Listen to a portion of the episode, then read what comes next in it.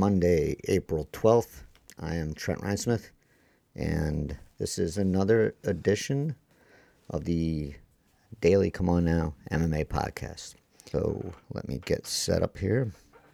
Um, over the weekend, Hideki Matsuyama, I'm sorry if I'm butchering that name, won the the Masters golf tournament, and according to Sportico, that win could be worth $20 million a year in endorsements. Um, and Brad Dorfman told Sportico that because he's the first Japanese player to win the Masters, that that amount could be up to $600 million. Which I know it's wrong probably to compare golf to MMA because golf is probably the most lucrative individual sport for sponsors. It's just a, a, a very lucrative market for sponsorships for top players. Um, and so, big market for this this this man that won. And so, like I said, wrong to compare it, but you kind of have to compare it when you see numbers like this. Six hundred million dollars is just an immense amount of money, and I'm thinking that if you win a title in the UFC, maybe it's worth a million bucks in endorsements. But for the most part, I gotta assume it's less than that from what we've seen because I'm gonna say that sponsors are going to be reluctant to get involved with UFC champions because the opportunity is pretty limited to advertise. If you're going to um, sponsor uh, or endorse a UFC champion, your best bet for that is to get your name on ESPN, the name of your business or whatever on ESPN.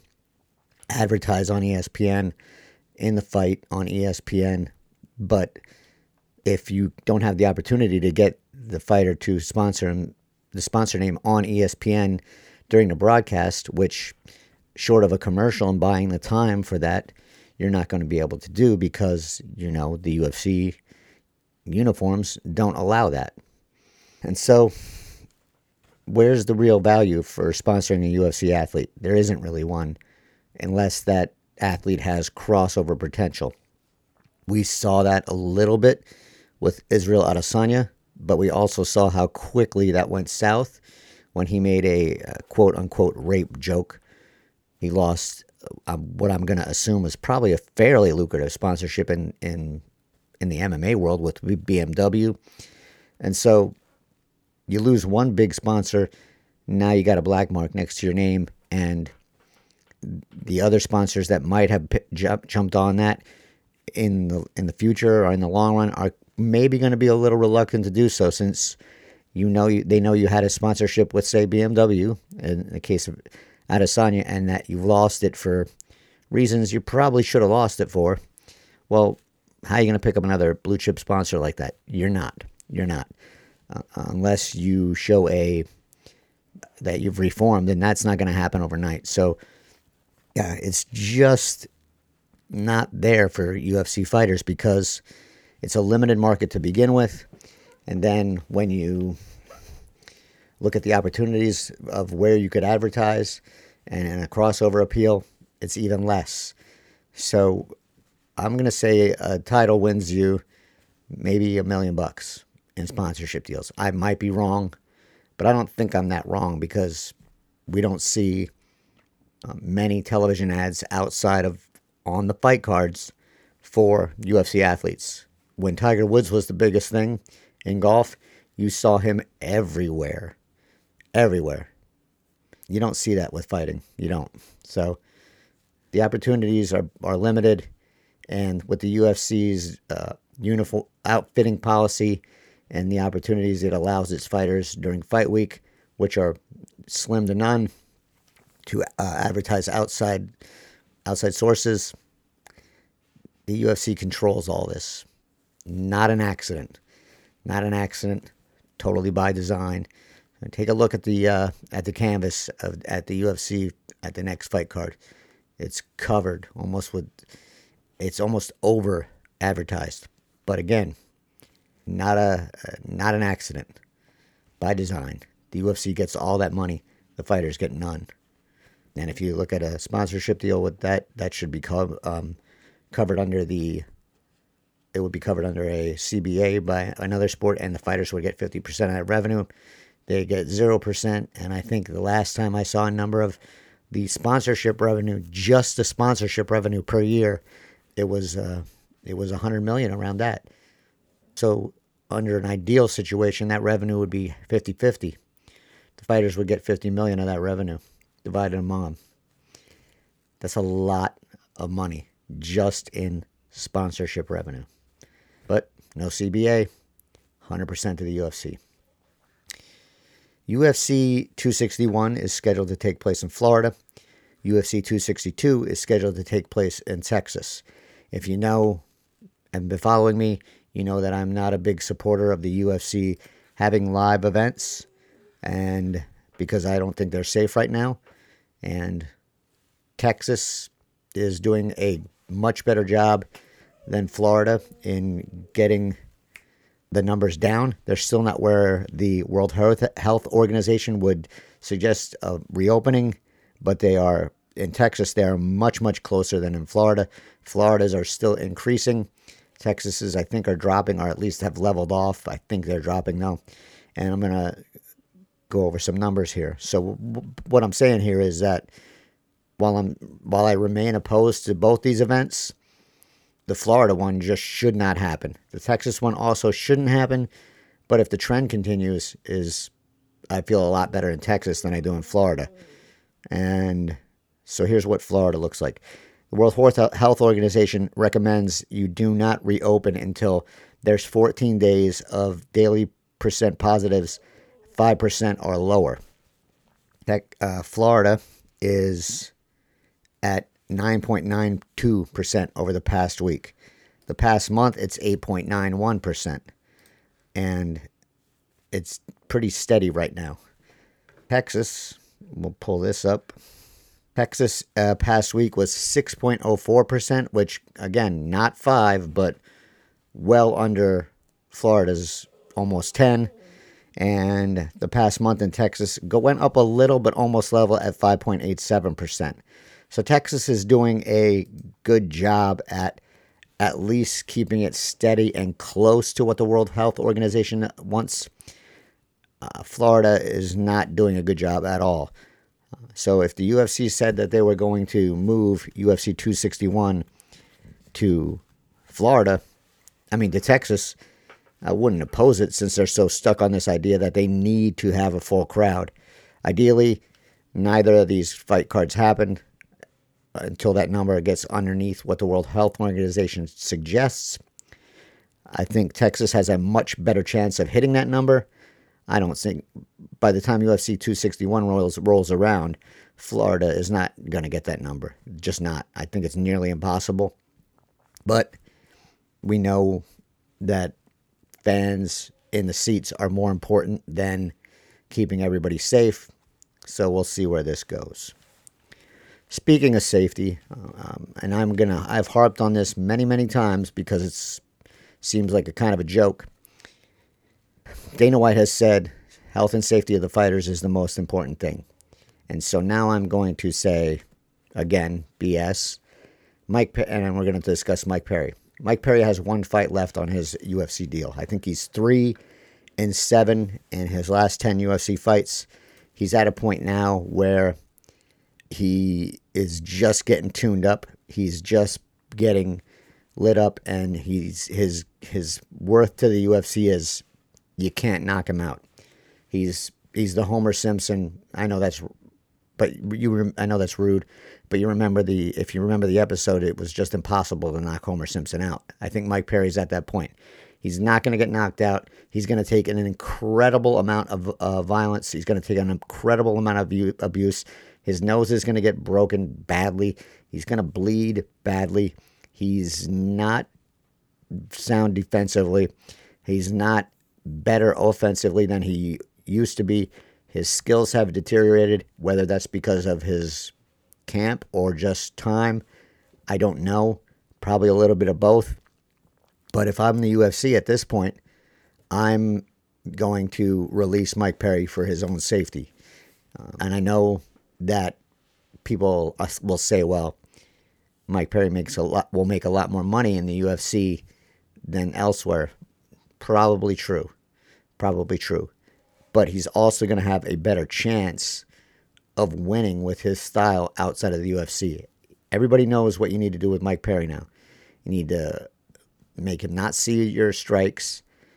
If you fight from a southpaw stance, you're going to have a much better time with him. You have to have a speed advantage on him. He fights flat footed. He doesn't move his head. His striking uh, defense is just awful. Um, his only value to the UFC is toughness. His value outside the cage is has always been questionable. He's more headache than he's worth for the promotion. And so, if you want to look at a safety from a strictly safety standpoint, you release Mike Perry, and you hope that whatever signs him, whoever signs him, which is not your issue, signs him to a deal where he's going to face lesser competition than he is in the UFC. And I think anywhere outside the UFC, he's going to face lesser competition. Um, and so, looking at this from a health standpoint, it's more healthy for Mike Perry to fight outside of the UFC than it is to have him fight inside the UFC. Monetarily, no. Physically, yes. And maybe that cut inspires him to straighten out his camp to try and get back to the UFC too. The message should be, you know, you need to work on these skills, sort everything out around you, and if you do that, we could bring you back if we see what we want to see. But what we're seeing right now is unhealthy, it's unsafe, and we don't feel comfortable letting you get beat up this badly this often. Now, what are the odds of that happening? Slim to none. But Perry only has one fight left on his UFC contract. I don't think you let him fight it out. You're probably paying him more than he's worth at this point. And uh, Dana White said when he was asked about this a while ago that Perry's fun to have around. Well, there was nothing fun about that last fight, about Rodriguez just beating him up for, for three rounds. That wasn't fun. It wasn't fun to watch. I don't not fun to see, and not fun when you think about the amount of abuse Mike Perry's taking. So release him with some stipulations, and hopefully he'll fix himself up in the in the way that his camp functions and who he has in his corner and how he's working. But right now, Mike Perry is um, a danger to himself as far as his health and safety goes, and you know he shouldn't be fighting. Okay, it's Conor McGregor time. If you've been following the saga online about Conor McGregor and Dustin Poirier, you know that McGregor made his prediction that he was going to knock out uh, Poirier in the fourth round, and Poirier responded that it was uh, something like a nice prediction, and then revealed that um, McGregor has not paid or given Poirier and his foundation the five hundred thousand dollars they promised when they when they fought in January. So now that's you know we're going we're in April. That check should have been cut because McGregor took all the good PO, PR buzz from that promised um, donation, basked in the glow of that, and never revealed that he didn't pay up. Um, he said that his team was kind of vetting Poirier's charity, but that's I see that as bullshit because uh, Poirier's charity is uh, registered as a nonprofit, and if you want to see the numbers from the nonprofit, all you have to do is ask for them, and they will give you the forms that they're required to f- fill out for the government. And if you ask for those, you'll get them. I know this because I have asked for them and I got them. And so if I can ask for them, if McGregor says, I want to see him before I give you my $500,000, they're going to get him. They're going to get him quick because a charity wants wants money so it can do what it was going to do. And Poirier also, and this is another thing to call call some BS. McGregor said he didn't get an idea of what the money was going to be spent on, And that's BS because Poirier said at the time the donation was allegedly going to, to go to the go to the foundation that he was going to help build gyms with that money. And so the money had a destination. So everything that McGregor said, which were excuses, was pro- is, has been proven to be untrue. Uh, McGregor's manager said that it was a low move to to bring this up, but then again, it's April. This was supposed to take place in January. And the more another important thing to note is that not once did McGregor or his manager say that Poirier was lying. Not once did they say we gave him that money. And if now they're going to say that it's still forthcoming, and I'm going to call bullshit on that because it's like I said, uh, it's again, it is April. There's no accounting error here. There's no vetting that took place. This money should have gone there. It didn't. A promise was made. A promise was not kept. Poirier said where the money was going to go, had plans for the money. Everybody basked in the glow of the PR, and Poirier never got the money. There's no gray here unless you're gullible and believe anything that McGregor and his manager say. We know McGregor loves PR, loves it, loves positive PR. To say that he didn't take advantage of the situation in January is untrue. He took advantage of it. He made a promise. He didn't deliver. That's that's black and white, cut and dry. If uh, Attar says that they were waiting to see if the UFC was going to kick in, well, again, it's April. Doesn't sound like they were going to kick in. And even if they were going to kick in, you can give him the money and say the UFC, they were in discussions with the UFC to also give money. But that didn't happen. The only thing that happened on McGregor's side of this equation was silence.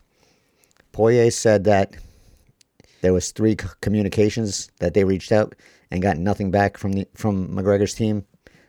I don't know if I, that's true, but I'm going to be inclined to believe Poirier more than I'm going to be inclined to believe McGregor and his team because, again, McGregor and his manager never said they gave him the money. And so now McGregor's acting like he's the one that's getting shafted. Meanwhile, he's the one that did the shafting. He promised a foundation, a charity, $500,000 for kids. He didn't deliver. Don't let McGregor control the uh, talks on this. Don't let McGregor say, "Well, I give money to other charities." That's not the point. That's a that's another that's a whataboutism. It's a whataboutism. You know, I gave a million bucks to first responders. That's great. No one said you didn't. But what we did say is you didn't give $500,000. You promised to Dustin Poirier's foundation and you took credit for giving that money. Don't say that you didn't take credit for it because you did. Yes, Poirier said thank you and he had plans for the money because he thought that McGregor was going to come through. And so you planned for that. You planned for that. Because if someone tells you they're going to give you money and then enjoys the PR glow from that, you expect that money to come. It didn't.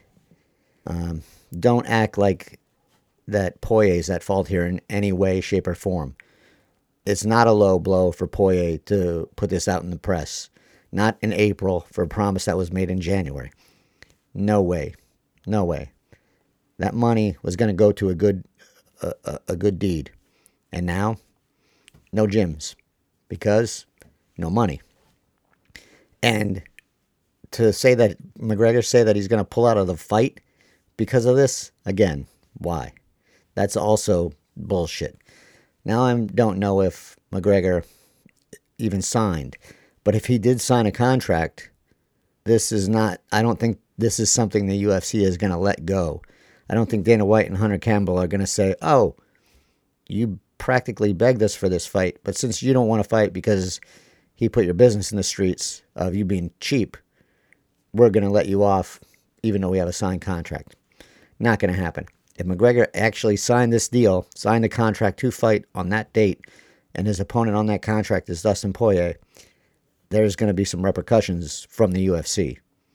Another thing that um, bothers me here is that why Why is he still trying to control the narrative? I don't get it. I don't get it. It's it's dirty, it's low, and to try and harm Poirier's charity and his foundation, that's a low blow. That's that's the low blow. McGregor putting this on on questioning a legitimate charity which is registered with the government and pays and filed all the proper paperwork should not be questioned. Because now if you put questions in people's minds this could affect Poirier's charity and it could affect him, him and his future with that charity. That's that's the low. That's the low blow. Another thing is that I've seen some people say that this is all hype to build up the fight. And I mean, that sounds silly to me because why would Dustin Poirier risk the future of his charity to hype up a fight? And he would be risking the future of his charity and of his foundation here. If he says, if he makes these claims about McGregor and they prove to be false, which obviously they're not, because again, McGregor never said he gave him the money. And he did that just to build up a fight. Well, now, who's going to trust Poirier? Who's going to give him money when he, he used it to build up a fight and to build tension for a fight. That is a silly, silly idea. And I don't think that's anywhere near true. And I'll say this about that, though. The people that I've seen in my timeline making this claim usually have pictures of Conor McGregor as their avatar. So take that for what it's worth. Um, I don't have any problem with Poirier putting this business out there because it's bad business for him because he made promises of where the money was going to go. It's worse business for McGregor and his team because they never gave the money. They never gave the money to legitimate legitimate charity, but bask in the PR glow when they said they were going to. It's a bad, bad look from Conor McGregor. And stay focused on this incident. Don't bring anything else into it because that's all whataboutism. That's not the focus. The focus is this specific $500,000 gave him nothing, nothing, which means $10 is more valuable right now than what McGregor gave. And anything that comes in at, after this point, I think, has to be questioned. Is it shame? Were you shamed into giving that money? And I think the answer to that is 100% yes. Because if McGregor intended to give this 500000 to, to Poirier, he would have gave it to him. He would have gave it to him. The intention was never there. The intention was get the PR buzz, and then hope that Poirier forgets about it. Hope that Poirier won't bring it up. But Poirier's a stand up guy, and sometimes, you know, you have to bring things up in public if to uh, to get what was promised to you. That's all he did. He exposed the liar, he exposed the cheater, and people are still out here defending Conor McGregor. Nope. Poirier's in the right here and anything that McGregor gives to from this point on should be suspect and should be looked at as nothing more than making good on a promise that he made. And making good on a promise that he made that he was shamed into making good on. So McGregor looks like a heel, looks like a, a pretty shitty person here, and we'll see how it turns out. But don't let it be related to a fight. Don't let it be related to hyping up a fight. It's 100% this guy shafting a legitimate charity. No spin here. No gray area. Black and white. McGregor screwed up, and McGregor screwed the kids that were going to get gyms out of this deal from Poirier. It's not on Dustin Poirier. 100% on Conor McGregor. And that's all I have for today. I will be back tomorrow. And until then, everyone, stay safe.